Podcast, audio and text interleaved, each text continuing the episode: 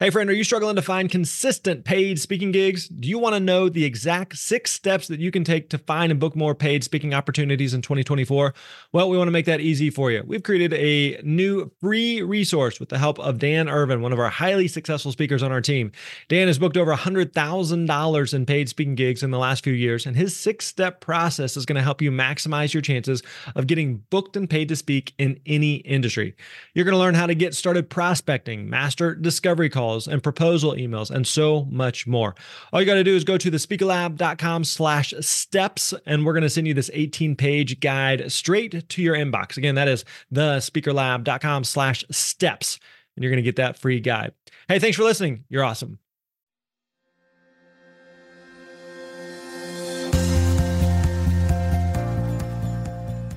What is up, my friend? Grant Baldwin here. Welcome back to the Speaker Lab podcast. Good to have you here with us today. Today, we're going to be talking all about the different business models of speaking. There's a lot of different options on how you can build your business, what your speaking business should look like, and how you can grow it, how it affects other parts of your business.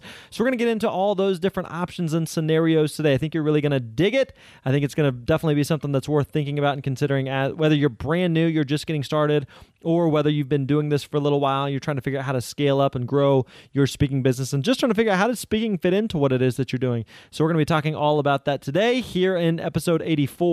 Now, before we get into it, let me quickly remind you that uh, again on a regular basis, you've heard me talk about this before, but we do uh, we do a free online training that you you can register for. It's a free webinar, lots of different times that you can check out. Whether they're going to be flexible with your schedule, so you can go to freespeakerworkshop.com. Again, that is freespeakerworkshop.com. Definitely check that out. We'd love to have you come hang out with us sometime. Totally free, totally online. You don't have to go anywhere. Stay home in the comfort of your jammy jams. That's all right. I can't see you, so don't worry. All right, yeah, enough about that. Let's get into it. Here's today's training all about the different business models of speaking. All right, boys and girls. Well, today we're going to be talking all about the different business models of speaking. I think uh, I think a lot of people go into speaking without really thinking through how speaking should or could fit into their, their business and ultimately into their life. And oftentimes, I think we just think that okay, I just want to speak, and that's about as far as we've thought it through. Or or I've done a speaking gig before, like that was fun. I want to do more of that, without ever taking the time to consider how should speaking fit into a business, and and do I even want speaking to fit into a business? Because it's it's important to consider how speaking fits into your business, what purpose it serves, rather than just kind of a, approaching it haphazardly, which is I, th- I, think is what a lot of, of speakers do. And so one of the best parts about speaking is that you can you can do as much or as little of it as you'd like. I, I know personally there are some speakers who do hundreds of speaking engagements each year, and others that just speak you know a few times here or there. It's just one leg of their their brand or their platform. And so some people they want to be full time speakers. They don't want to do anything else, and others want to speak uh, a little on the side while working on other projects related to their business. So there's no right or wrong answer, but for you, I think you really got to think through of, of what kind of business model do I want to have for speaking and how does speaking fit in to what it is that I'm trying to do? So, with that in mind, there are, there are three questions I want to start by kind of walking through here. Three questions I want you to think about as it relates to your speaking and to your business. So, first question number one is this is why. Now, this is a question we've talked a lot about, but number one, why do you want to speak? So, we, we talked about this actually more in depth all the way back in episode three. So, you're definitely going to want to go back and listen to that. But why is it that you want to speak? So, you, you've spoke a few times before, you enjoy it, it's fun, you got good feedback, maybe they handed you a check, yada, yada, yada. But why? Why is it that you want to speak?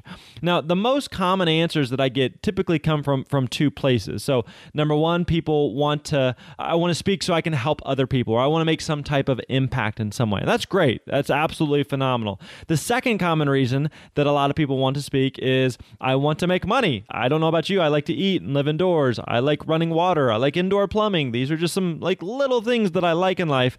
Therefore, part of the reason that I want to speak is so that I can I can generate income. I can gener- generate revenue for my business or for my family. So, what about for you? Why is it that you want to speak? Have you ever even really stopped to think about it? So I definitely I would encourage you to stop and consider why is it that you want to speak? And again, we we go way more in depth on that back in episode 3, so you're definitely going to want to check out that episode.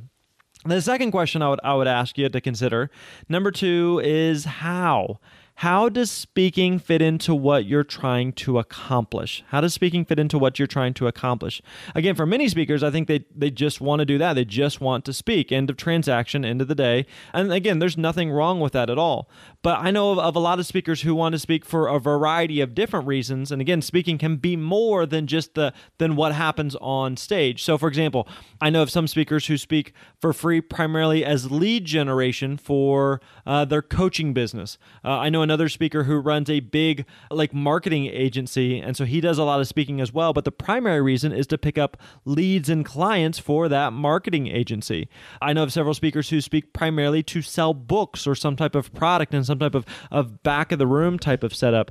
Uh, I know some speakers who speak primarily to to network with others in their their space or industry. I know some that speak primarily for the travel benefit and just kind of the the personal perks that may come along with it. Uh, I know some speakers who want to build a, a personal brand, and so speaking is just a way to build that platform for them. Again, nothing wrong with speaking just for the sake of speaking, but it's important to think through how does speaking fit into whatever it is that you're trying to accomplish. So again, first question number 1, why? Why is it that you want to speak? Number 2, how does speaking fit into what you're trying to accomplish, what it is that you're trying to do in your business? And then number 3 is what?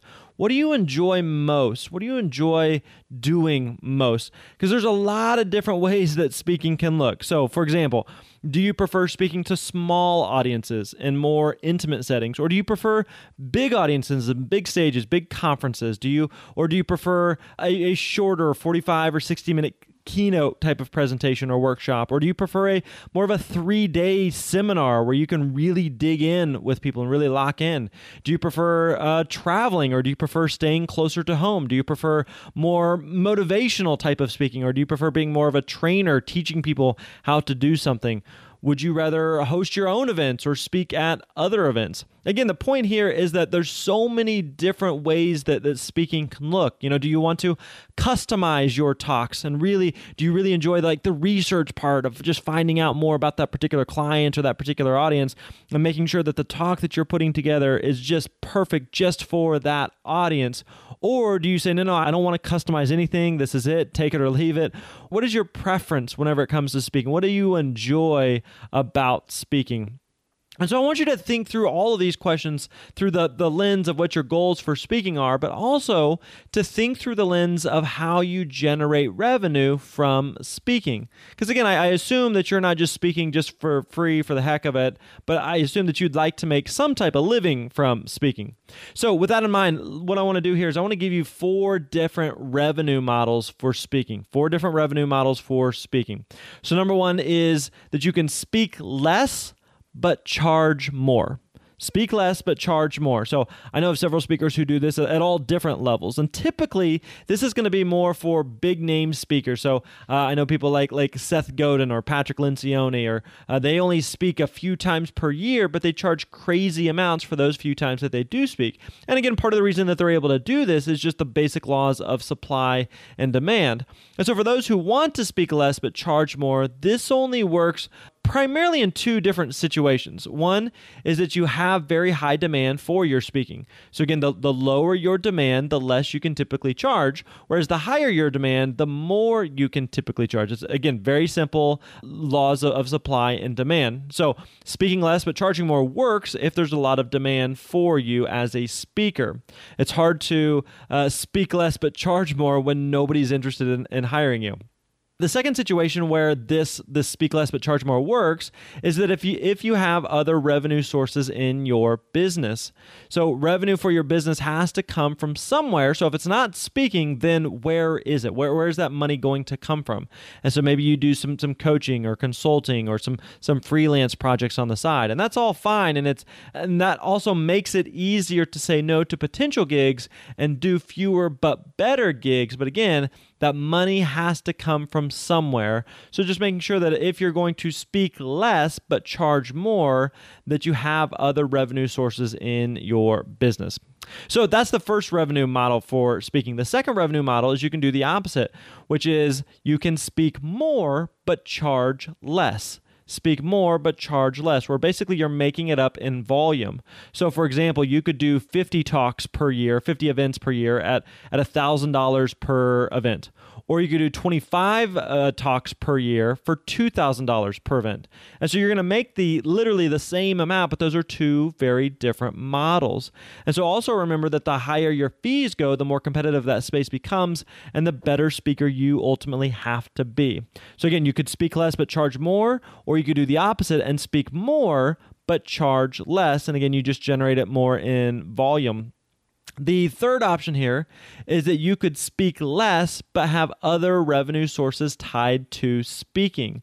So, one of the most common ways that this can be done is through book sales. This is uh, kind of what I did when I first released my my own book. I had a book for uh, when I was doing a lot in the, in the education and high school market. I had a book for students that sold really, really well and that I would sell primarily as a back of the room sale after I finished speaking. And so we generated uh, literally hundreds of thousands of dollars in revenue from that from book sales but the whole thing was driven by me speaking. So uh, we've sold over 30,000 physical copies of our self published book, but I would say over 95%, probably closer to 99% of those book sales could be directly tied to speaking, meaning someone saw me speak, they liked it, hey, I'm willing to spend $10 on, on a book. So, so much of the, the book sales and that extra, that extra revenue came from another source, but that source was still indirectly tied to speaking.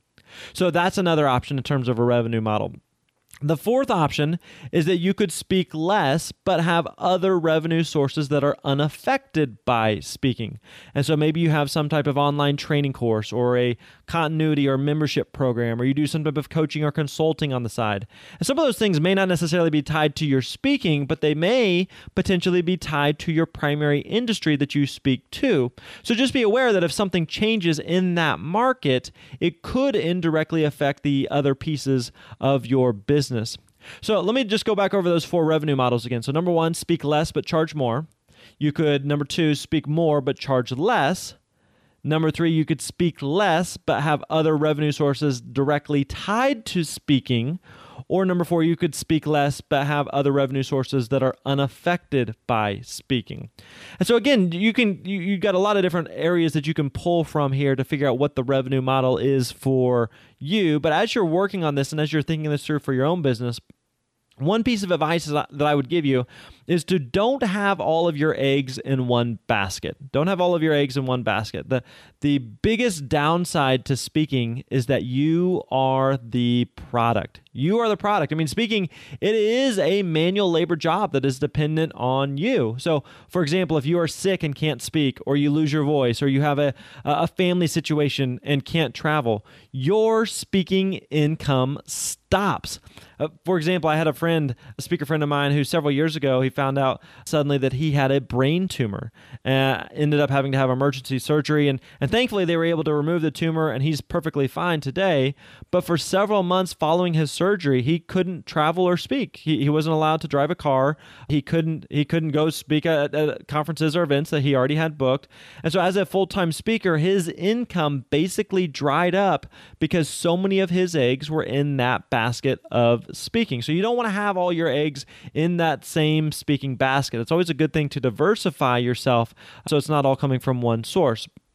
Now, having said all that, let me also remind you that your speaking, that your, your business model for speaking can, will, and, and really should change over time. I know for me, when I started speaking, I just I just wanted to speak. That was all I was interested in. So I wasn't interested in in writing a book or having a podcast or coaching or consulting or having an online course or any of the other number of other options that exist. I know for me, I just wanted to speak.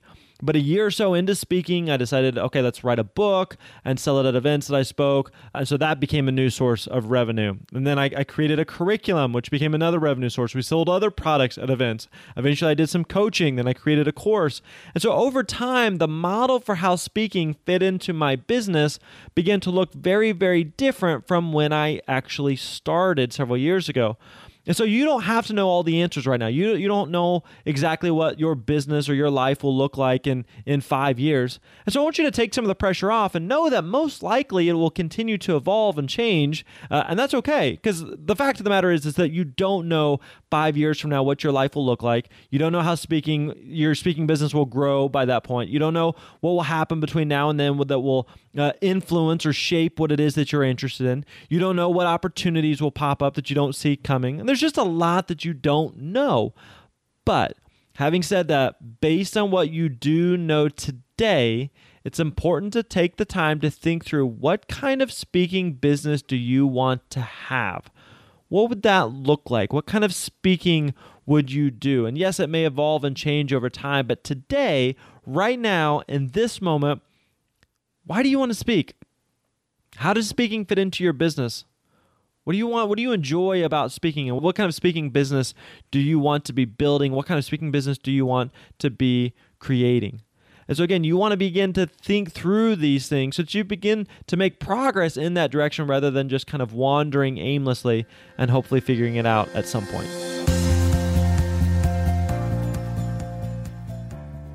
All right, there you go. Hope you enjoyed that chit chat chatteroo about uh, the different business models of speaking. And I hope that was helpful for you. Hope I gave you a couple things to ponder, chew on, think about as it relates to your own speaking business and how you are building and growing that. All right, that wraps up episode 84. We'll catch you next time, my friend. You're awesome.